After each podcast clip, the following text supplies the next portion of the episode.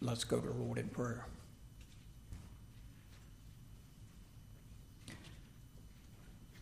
Our Father and our God, we bow before you again with thankful hearts, knowing that you are our Father and that you have created us for the very purpose of worship. So we bow before you, humbly asking that you would be pleased to meet with us this day, that your Spirit might give us wisdom and knowledge from above that He might give us understanding of these things that we will look at today to think upon who our God is and all that our God has done and our God is doing. We pray that our comprehension of who you are may increase this day so that we might more adequately worship you and serve you and that you might use us, Father, to bring honor and glory to your name. We know that you are all powerful, that you are working all things out according to your purpose, and that you are growing us to be more Christ like. And we pray, Father, that that would take place this day. Father, we come knowing that we are weak individuals and that unless we are abiding in Christ, we can do nothing to please you. Pray, Father, that you would use your messenger to preach your truth, hide him behind the cross, give him the strength and wisdom to be able to rightly divide your word. Pray for those unable to be with us. You know their reasons and needs, and we pray that you minister to them and bring them back to us quickly. And this we pray in Christ's name and for his sake. Amen. Take your Bibles and turn with me to Matthew chapter 6, and we will again read verse 13. Matthew 6, verse 13.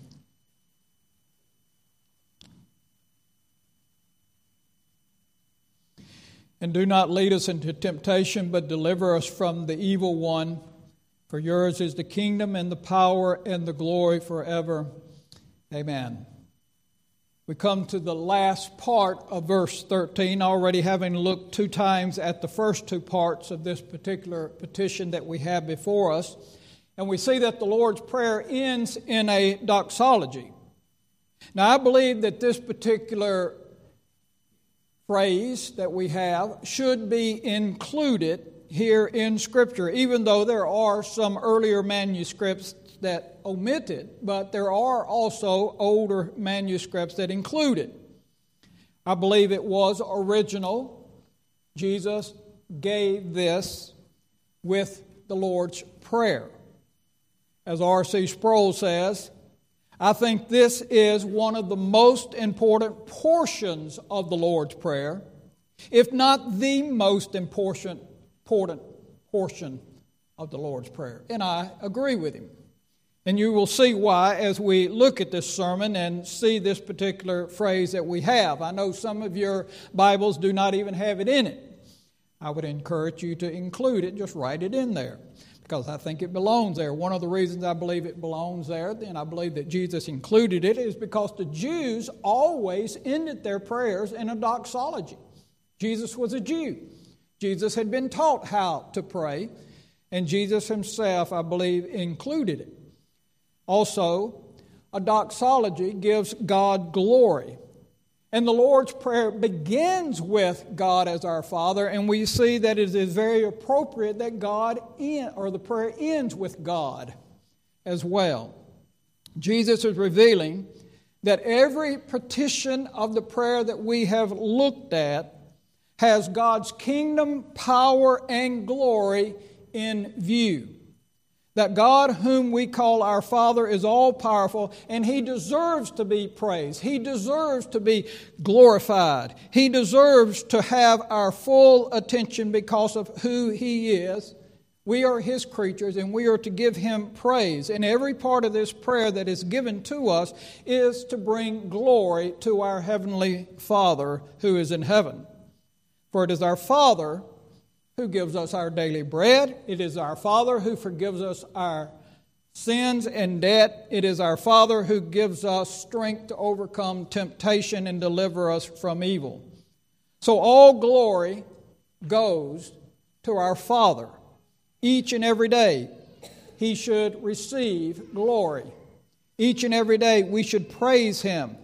For He provides us bread, He provides us pardon and divine protection. And as we think upon these truths, it should encourage us to have confidence that God hears our prayer and God also answers our prayers. Now, children must hear us pray these things.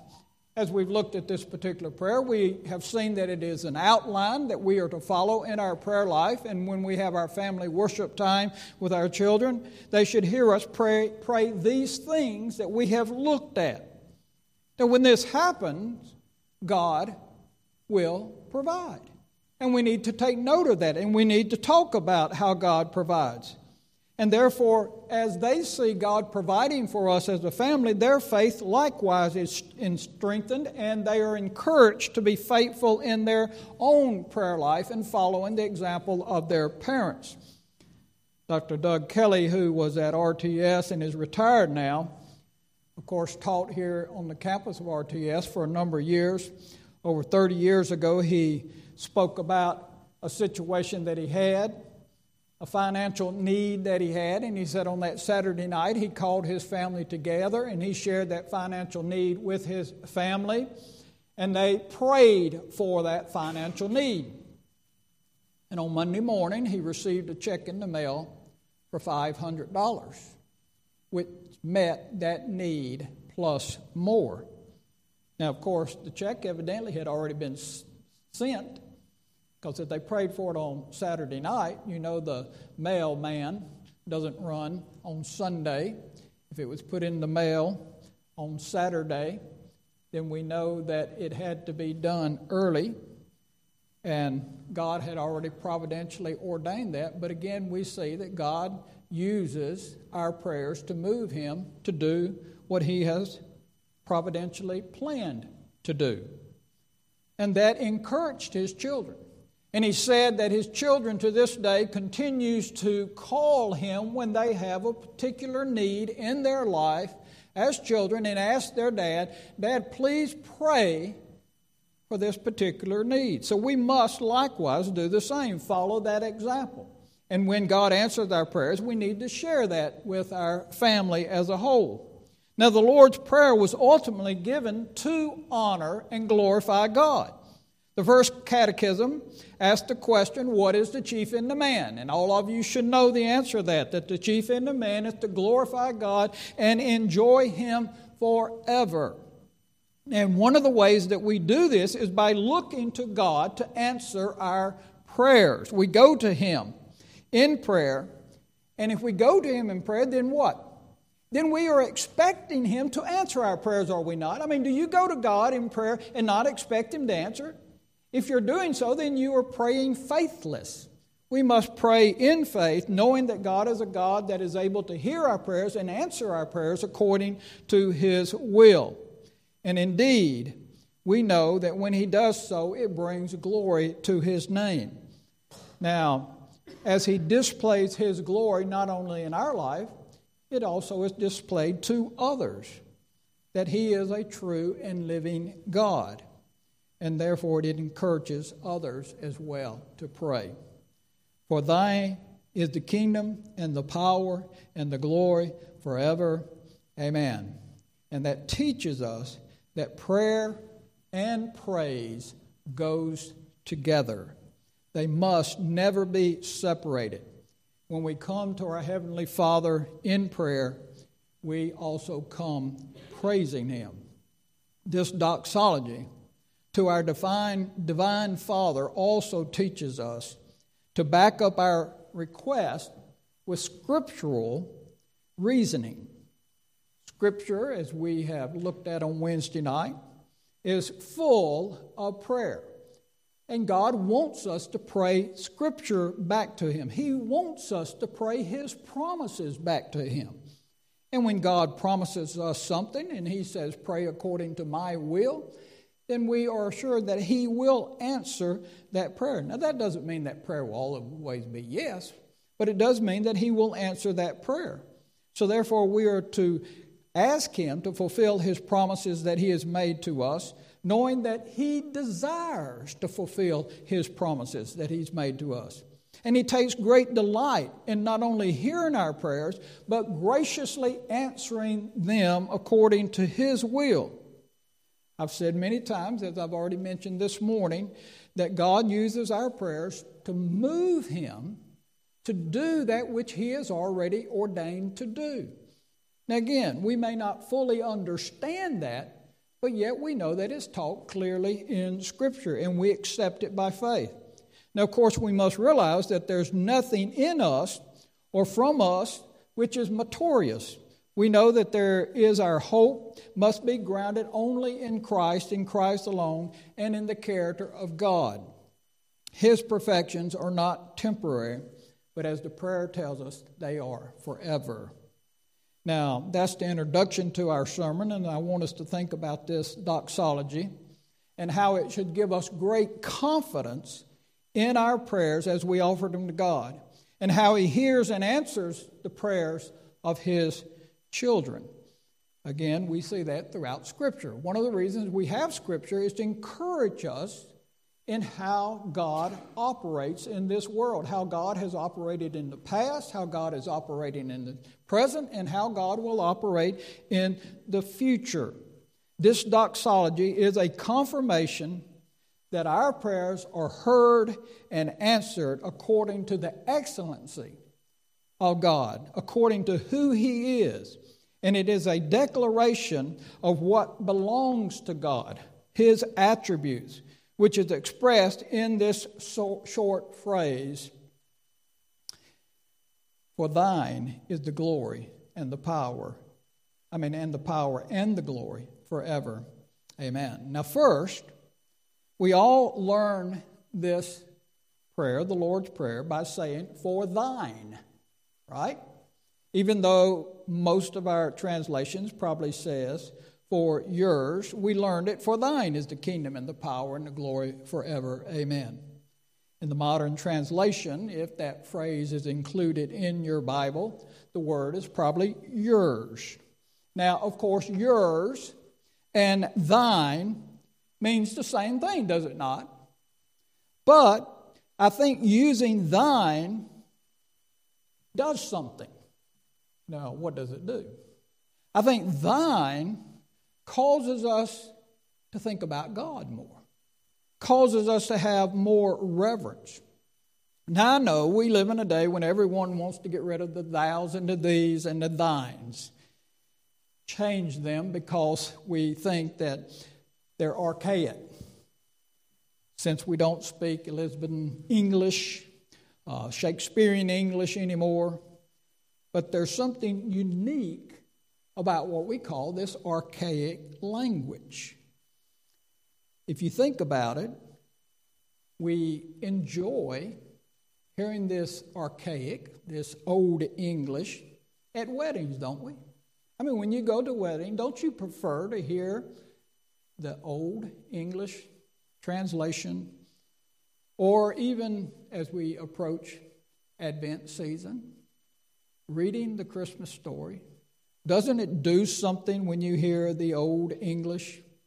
If you watched any of the funeral of Queen Elizabeth laid at rest there in Westminster Abbey, the King James was read 14 times. And it was beautiful, it was moving to hear that English stated.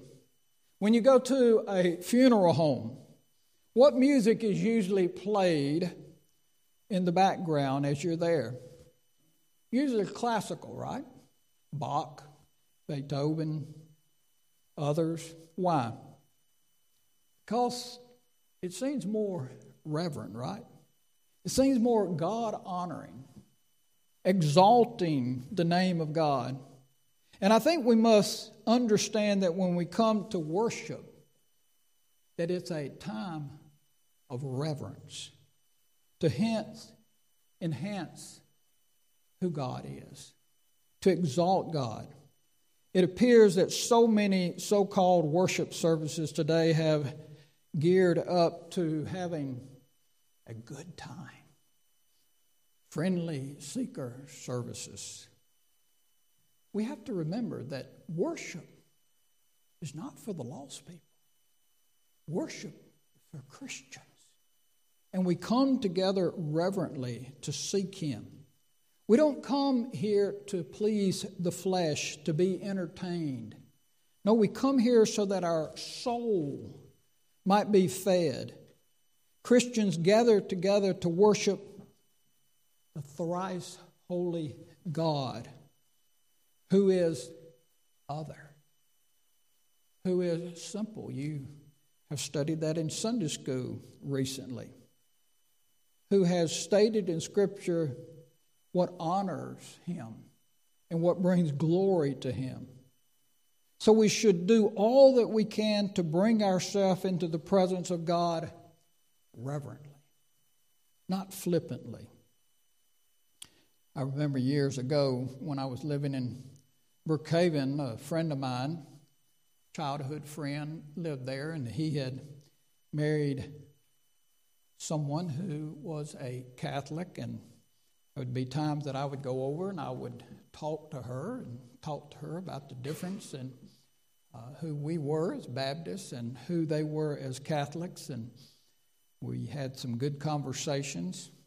And one time I was talking to her. She would go to the Baptist church, matter of fact. Uh, she'd also go to the Catholic church. And she shared with me, she said, You know, one of the things I don't like about the Baptist church. And I said, Well, what's that? She said, It's not very reverent, it's so casual. And I understood what she meant. I'm thankful to God that later God did truly save her, and she even became a member of a Baptist church. But she was right.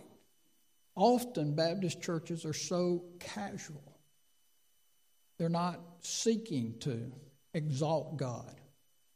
My point is, worship involves the mind. We must prepare ourselves to meet the living God.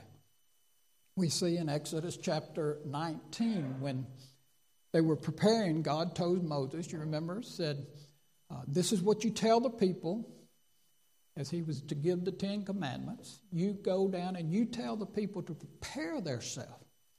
He gave a boundary. Don't come any closer than this to the mountain. He said, uh, Cleanse yourself and do all of these different things. What? To meet God. And I think we learn from that passage how important it is how we must do all that we can to meet God, prepare our minds, have the right frame of mind. Because we want to do everything we can to honor God and do what God requests of Him, exalt His holy name. See, in a formal setting, a person wouldn't speak to the president by using his first name.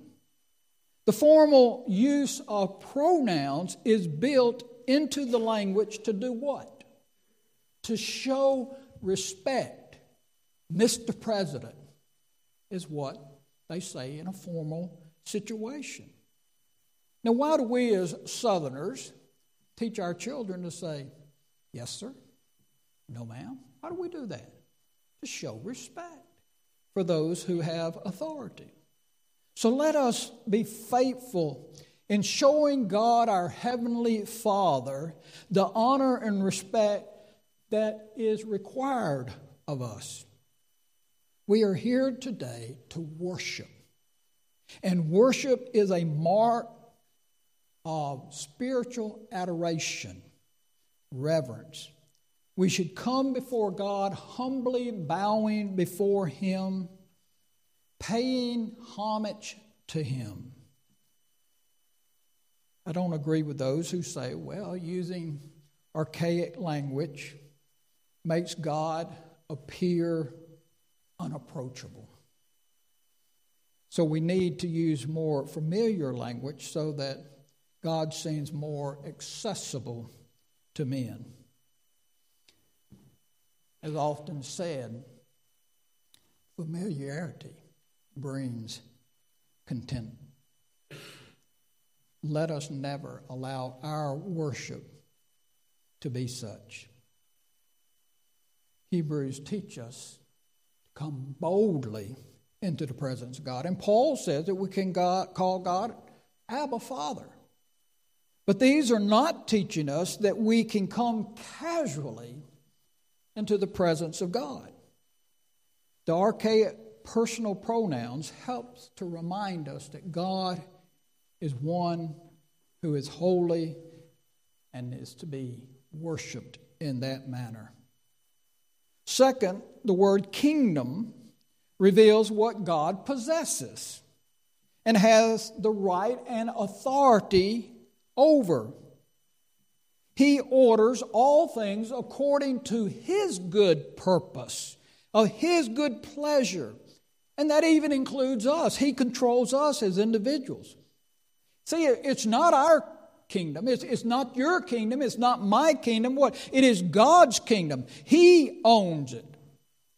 And who has the Father given all authority to? Well, Jesus said, and he spoke to them, saying, All authority has been given to me in heaven and earth. God does not rule by majority vote. No, God rules by his own sovereign will, carrying out his eternal plan that which is his good will, as Paul says in Philippians 2:13. For it is God who works in you both to will and to do his good pleasure. God reigns over all, and he does not share his authority with anyone. He's given us His Word, and He commands us to submit to what He has told us. He's given us His Ten Commandments to be obeyed. They're not ten suggestions, as so many people act as if they are. They are Ten Commandments that they are to be obeyed, they are absolute. He's growing His kingdom according to His decreed will, not our desire. He's planned it all out. And Paul reveals God's sovereignty, even in salvation, there in Romans chapter 9. Knowing how sinful man is and what man would think as he shared about God's sovereignty, he says to us, beginning there in verse 14, What shall we say then? Is there unrighteousness with God? Certainly not, Paul says. For he says to Moses, I will have mercy upon whom I will have mercy, and I will show compassion to whom I will show compassion. So then, it is not of him who wills, nor him that runs, but to God who shows mercy. For the scripture said to Pharaoh, For this very purpose I raised you up, that I may show my power in you, and that my name may be declared to all the earth. Therefore, he has mercy on whom he wills, and whom he wills, he hardens. The prophet Isaiah said, For unto us a child is born, unto us a son is given, and the government shall be upon his shoulders, and his name shall be called Wonderful, Counselor, Mighty God, the Everlasting Father, the Prince of Peace. Of the increase of his government and the peace from which be no end upon the throne of David and upon his kingdom to order it and to establish it with judgment and with justice. For henceforth, even forever, the zeal of the Lord of hosts will perform this. Clearly, that God rules sovereignly over all things. His governing is backed by His all sufficient power. So, by His sovereignty, He brings about whatever He has ordained. Authority is one thing, but power another. God possesses both. And this should encourage us and motivate us to pray, asking Him according to His will, knowing that He has all authority and all power over His kingdom. So if God is able and willing, then should we not pray fervently for God to do that which we desire to do? And this prayer begins with him as our Father and ends with him as our glorious, powerful King. His fatherly affection shows that he is love and he is willing, and his royal power reveals that he is able.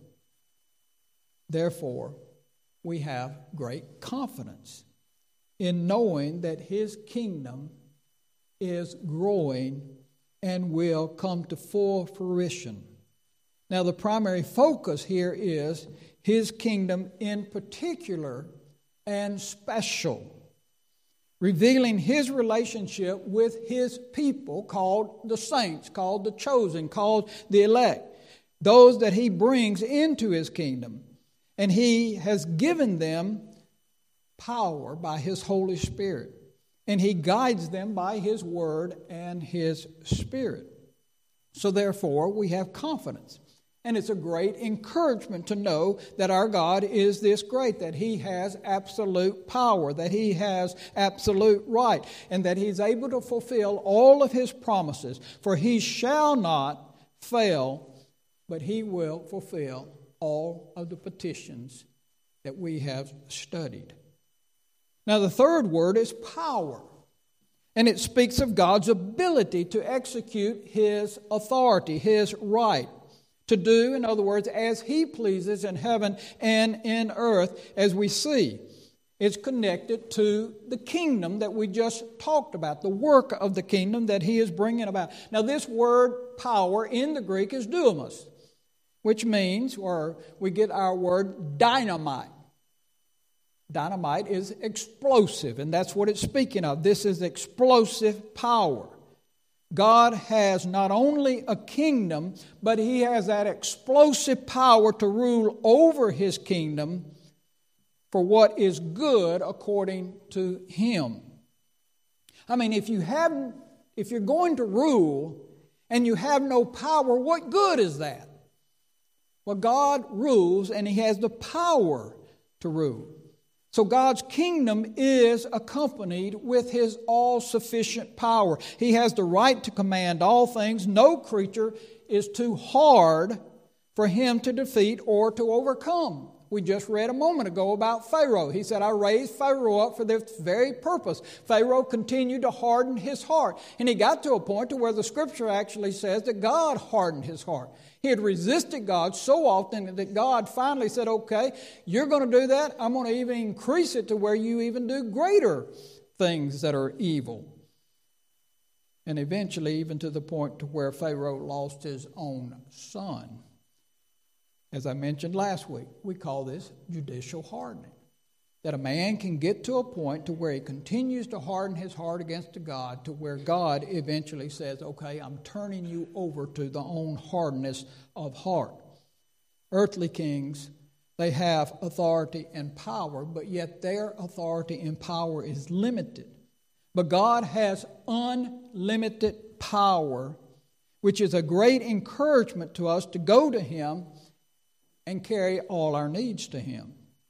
His power created all things from what, children? Nothing. Now, we can't comprehend that. I mean, we can't comprehend nothing. I mean, can you think of nothing? When you think of nothing, what do you think of? Something. But God created all things for nothing. And He rules over all that He has created. And he established heaven and earth, and he created man, and is able to change man. He's able to change the heart of man and raise him from the spiritual deadness. The psalmist says, My help comes from the Lord, which made heaven and earth. And God fulfills his promises as Ephesians 3:20 says.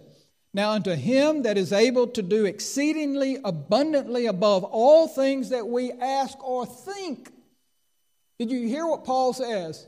God is able to do above whatever we ask or think, more than we even ask or think. We may go to God and say, as Matthew 7 2 says, Lord, if thou will, canst make me clean.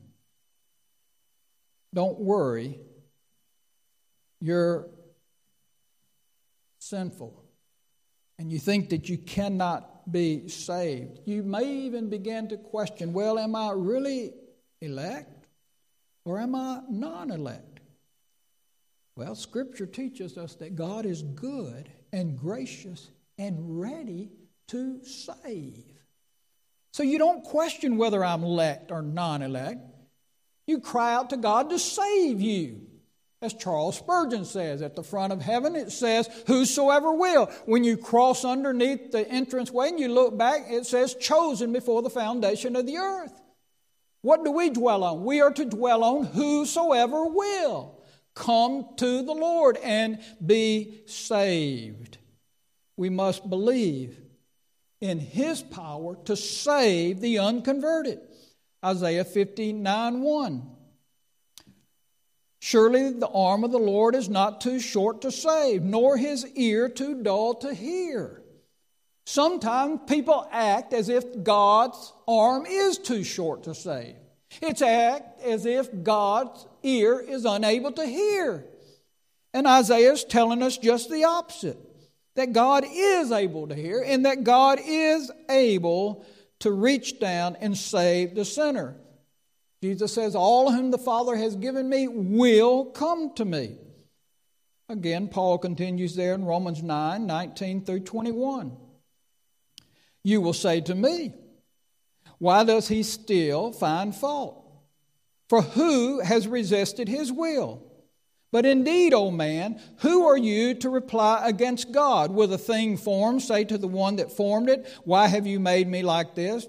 Does not the potter have power over the clay from the same lump of one vessel of honor and another of dishonor?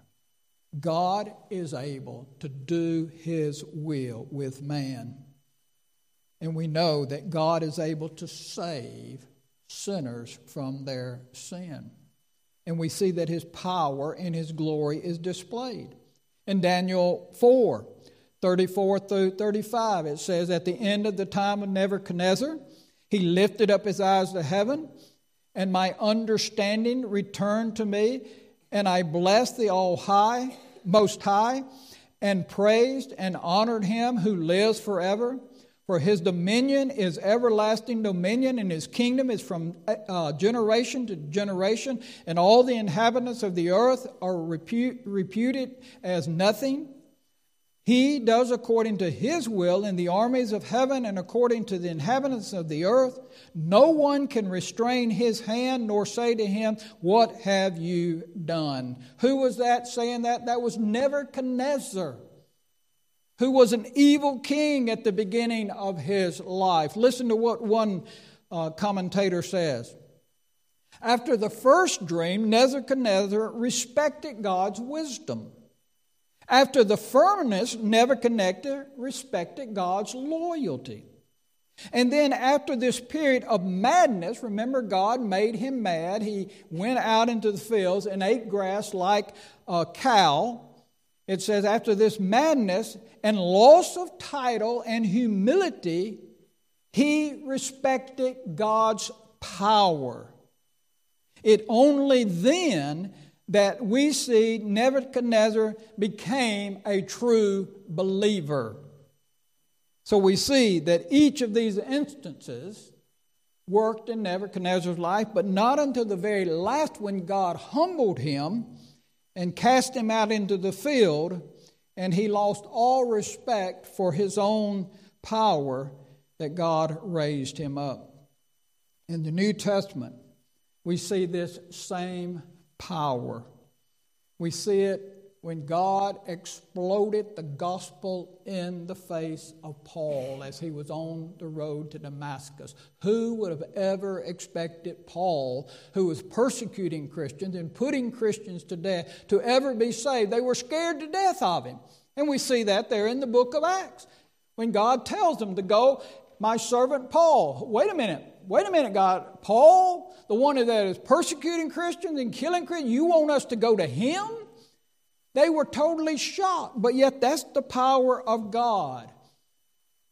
My friend R.F. Gates, who's gone to be with the Lord, has been in our church before preaching. itinerant preacher, such a faithful evangelist. As he would go around, he would constantly hand out tracts. And I remember he would always say, you know, after he handed out a tract, especially when somebody was kind of smart aleck, when he handed out, he said, God, may it explode in their face. What was he saying? God, may it make that sinner who's rejecting you, who doesn't want you, may it cause them to see that they're a sinner and they need grace, that they need Christ, that they need salvation, explode in their face so that they might come to know Christ as Lord and Savior. We see says, For the word of the Lord Hebrews 4:12 For the word of the Lord is living and powerful and sharper than a double-edged sword piercing even the vision of soul and spirit and joint and marrow and is a discerner of the thought and intent of the heart. It's God's word that is powerful. R.C. Sproul said one of the greatest problems with the church today is that it is forgotten that God has invested power in His Word. Churches look to programs and activities and magic and methodologies everywhere except to where God has placed it, and that is in His Word. It's the preaching of the Word, not all the other things that so many churches that do that bring people to Christ and we must continue to be faithful to that task. God's power should encourage us of His might. For He made heavens and earth and all things from nothing, and He continues to bring about His will by His power. Fourth, the word glory, another word of honor which belongs to God, for God is glorious glorious speaks of his excellency, who he is, his attributes. When we see God, we naturally stand in all of who he is. Just as Isaiah did there in Isaiah chapter 6, when he saw God, he said, What? He saw himself as, as falling apart, coming apart at the seams, because he saw how holy God was, and he could not do anything but bow down and worship this God. He couldn't even speak because he saw the greatness and holiness of God, his glory. And likewise, when we see his glory, when we see who he is, our desire is to bring honor to him, to esteem him. We, as a Reformed Baptist church, we hold to the five solas Scripture alone, faith alone, grace alone, Jesus Christ alone, and to God be the glory alone. To the glory of God alone, as the scripture says in Psalms 8 1. O Lord, our Lord, how excellent is your name in all the earth, who have set your glory above the heavens. Children, question number five, four. How can we glorify God? By loving Him and doing what He commands. Fifth, why ought we glorify God? Because He made me and takes care of me. Some of you are musicians and you would play Jonathan, uh, Johann Sebastian Bach. I don't know if you've ever noticed, and maybe some of the copies that are made today at the bottom do not have the initial. But when he would write a piece of music, at the very bottom he would put S D G. Why would he write that?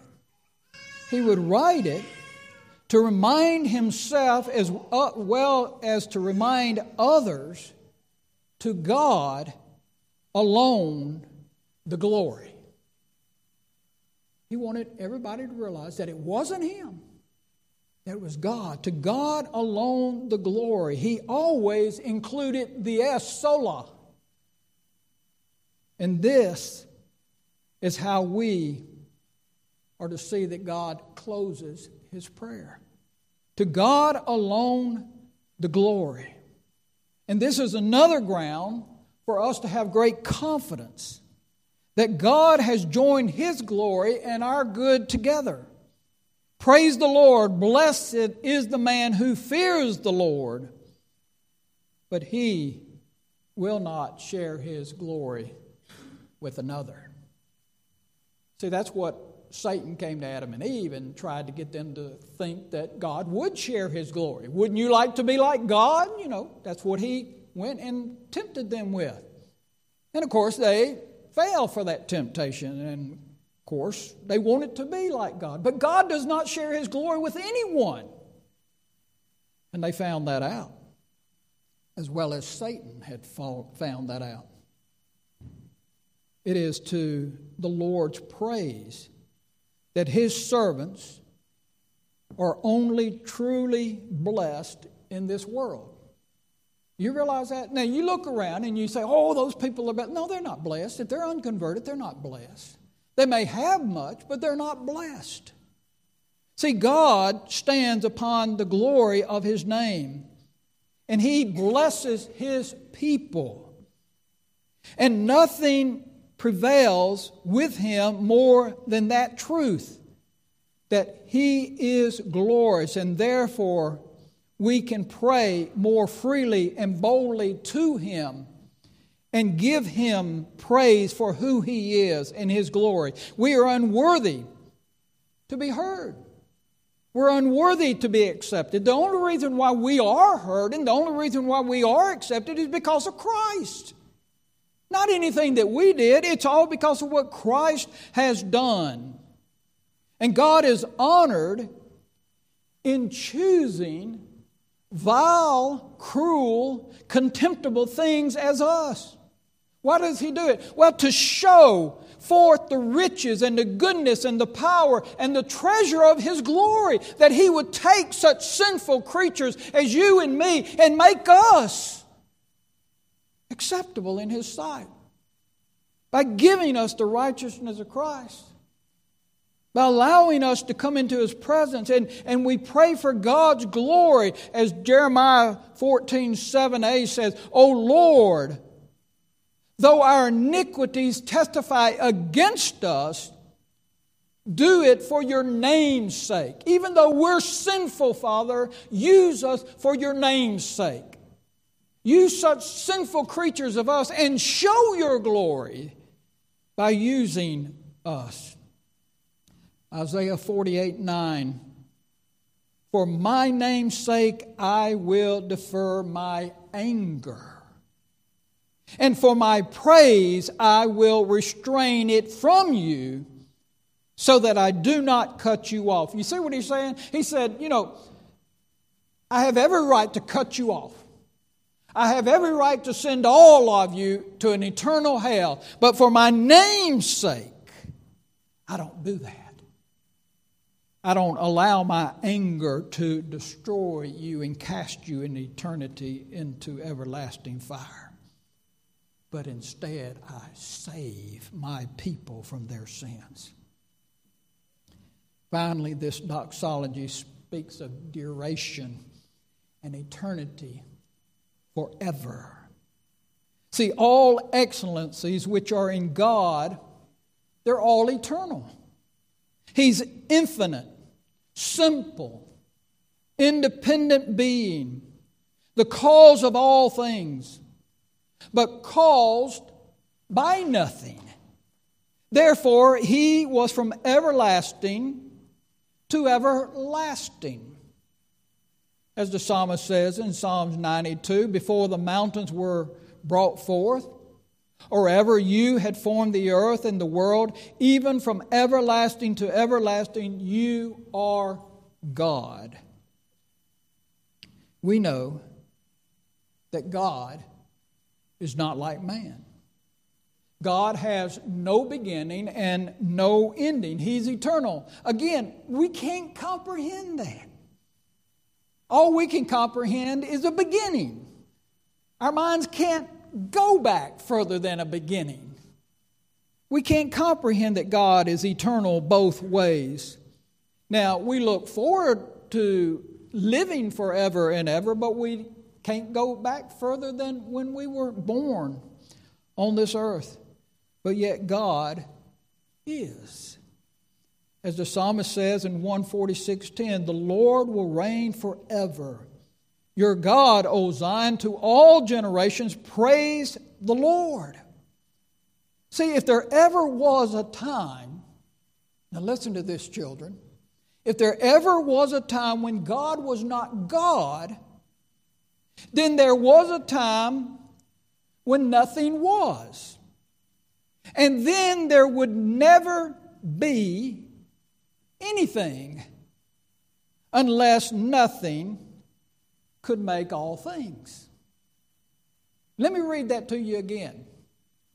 If there ever was a time when God was not, now the reason I say this is because that's what a lot of people want to say. There's no God. So if there ever was a time when God was not, then there was a time when nothing was. There was nothing.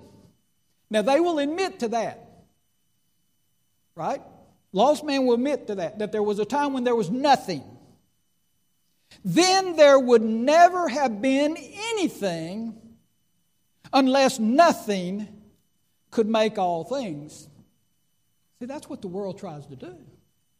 That's where they came up with evolution. They said there was nothing, and that nothing made all things, which is ridiculous, folks.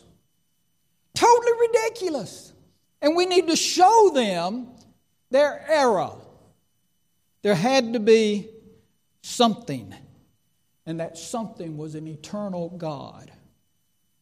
But God, being eternal and being glorious, and whatever God is in his original being in himself, and he's, he's told us who he is. We have the attributes of God. Again, if you've never read the book Attributes of God, I believe st- we still have that book in the uh, book room. I think we've reduced it greatly. If you got it, I hope you've read it. Don't get it and not read it. I'll sic Miss Bunny on you. Read it. Read the attributes of God and read about who He is but again, it's, it's like what Calvin says when we talk about this as far as understanding God. God talks to us in baby talk. You understand what he's pointing out there? That we're like babies and when we try to understand God. But yet that doesn't mean we can't understand him to a certain extent. It just means that here on this earth, we're never going to understand him like we need to understand him. And guess what? Throughout all eternity, we will grow in our understanding of God. We'll always be growing in our understanding of God. There will never be a point when we're not growing in our understanding of God when we get into glory.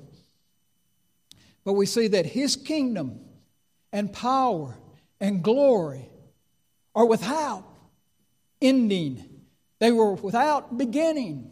And these are grounds for great confidence and dependent upon God when we come to Him in prayer. That God is the same yesterday, today, and tomorrow. He never changes.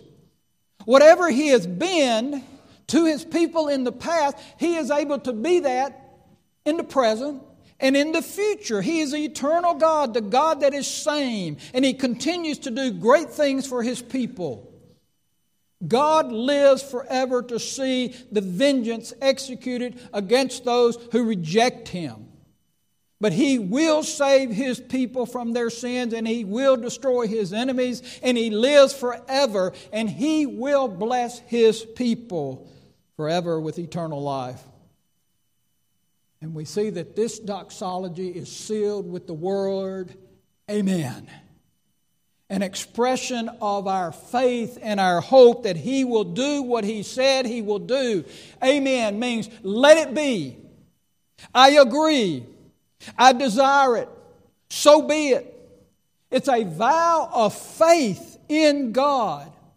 It shall be so. And our desire as a Christian is for God to rule and to reign in power and for His kingdom to be glorified forever and ever as Christ is upon the throne. As John Newton wrote those wonderful words Glorious things of you are spoken Zion, city of our God, he whose word cannot be broken, form you for his own abode. on the rock of ages founded. What can shake your sure repose? With salvation's wall surrounded, you may smile at all your foes. All this is sealed up with that last word, amen, as Revelations 3:14 says. Thus says the amen. And the faithful and the true witness, the beginning of the creation of God. Amen. Let us pray.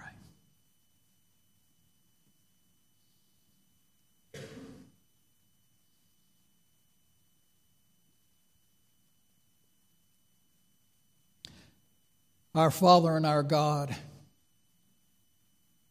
we join with the Apostle John in saying amen and amen. That you are faithful, that you are all powerful, that you are growing your kingdom, and that you are glorious and eternal. Oh, we pray that we might know you, know you more fully love you more passionately. I pray, Father, for those that are here this day that do not have this desire in their heart. For they have never come to know you savingly. They have never come to know you in a personal, saving way because they have never come to Christ in true repentance and saving faith how I pray that today would be that day, that you, by the power of your Holy Spirit, would work in their life and that you would bring them to know Christ as their Lord and Savior and turn from their sins. Do not allow them in their ignorance to continue to go down the path of destruction. But bring them to Christ this day for your glory and your honor. And may we as Christians, Father, be faithful to pray this prayer having great confidence in who our God is and what our God has done in the past and what our God is doing in the present and what He will do in the future. May we be people of prayer and faith. And it's in Christ's name that we pray.